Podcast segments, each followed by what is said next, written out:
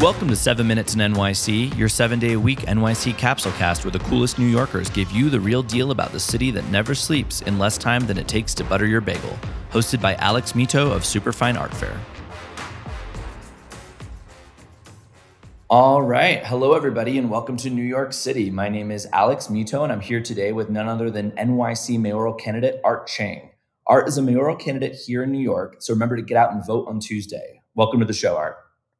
Thanks so much. I'm so delighted to be here. Oh, we're glad to have you. So, Art, you're well known in New York City, and we talked a little bit about some of the amazing things you've done with startups. But for any of the listeners out there who are maybe new to this, let's dig a little deeper. So, Art, tell us do you remember the first day that you came to New York, and what did the city mean to you that day?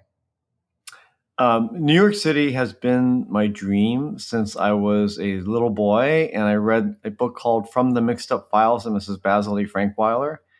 Um, one morning in, uh, in actually one evening in November of 1981, I can remember this. Uh, my roommate was from New York, and we took the train from New Haven, where I was going to school, and entered into Grand Central to this cavernous space that where the ceiling was black because there was so much soot and grime and there were homeless people sleeping all over the floor. And I walked through this kind of almost like a tomb like space, and I just felt so at peace. I felt like I had come home, believe it or not.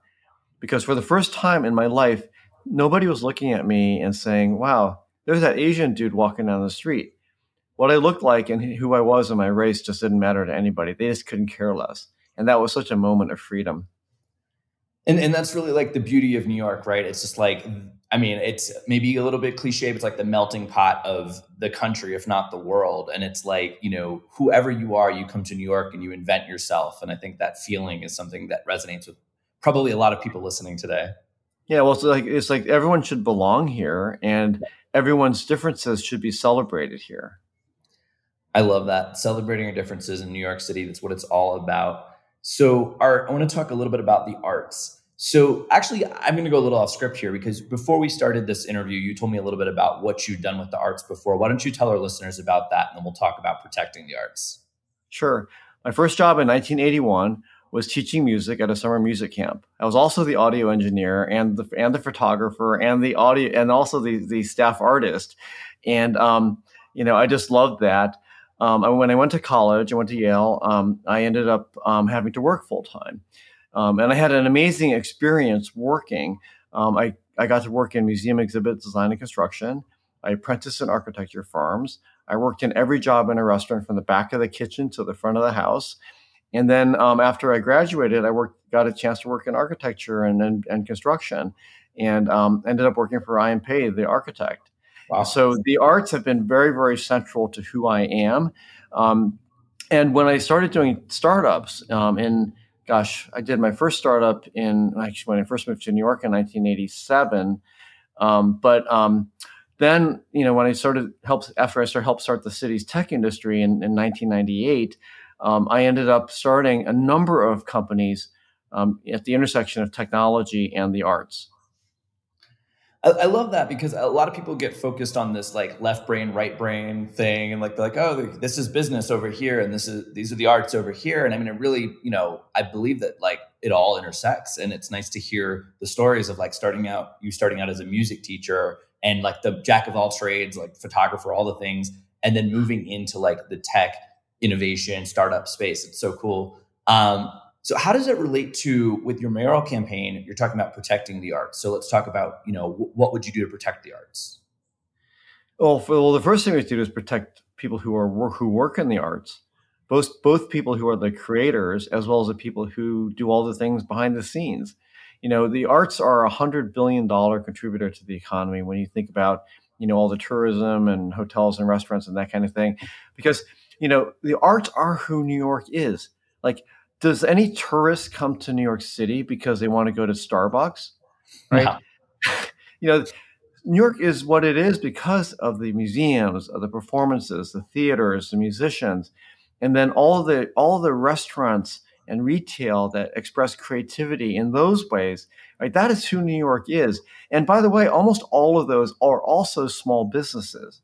Yep. Right. So when I talk about business, you know, business to me is about creating something that has value to other people that they can consume, right? whether it's food or whether it's you know you know a drink or because it's it's not just the economic activity it's actually the social activity is bringing people together and is giving meaning to people and that's what's so profound about the arts this deep connection to the rest of the community and to the rest of the world through something which is nonverbal Right, and and I completely agree with you. I mean, New York, if it's just Chase Banks and Starbucks and CVS's, it ceases to be New York, and, and it ceases to be this thing that people come for for Broadway, for the I mean, top visual art market or world or whatever you want to call it, like in the entire world. I mean, that's what people are coming for, and keeping that, you know, part of the economic argument for the city as well as the cultural argument, I think, is so vital.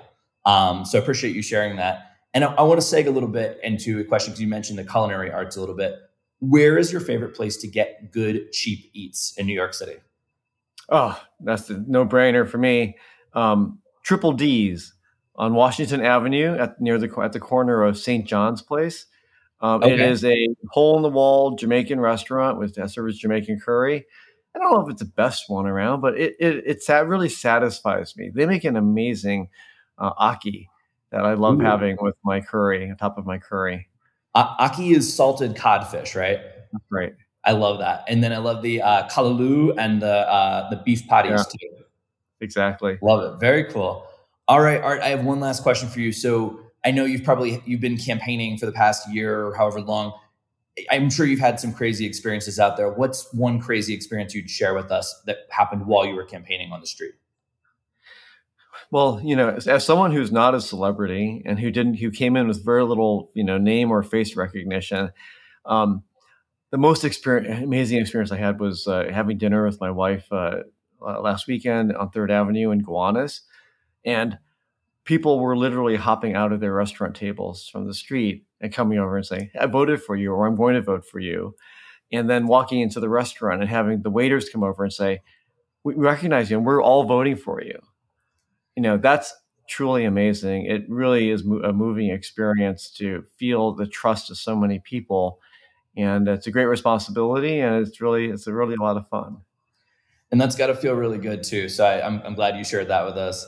So everybody this has been seven minutes in new york city with art chang. You can keep up with art on instagram and twitter at art for mayor nyc that's the number four as well as on his website www.chang.nyc Art, it's been such a pleasure having you with us today, and I'm sure our listeners enjoyed it as well. Thanks for joining us. Great. Thank you so much. It's a pleasure. And everybody remember, voting is Tuesday, June 22nd. So get out there and vote. Rank me number one.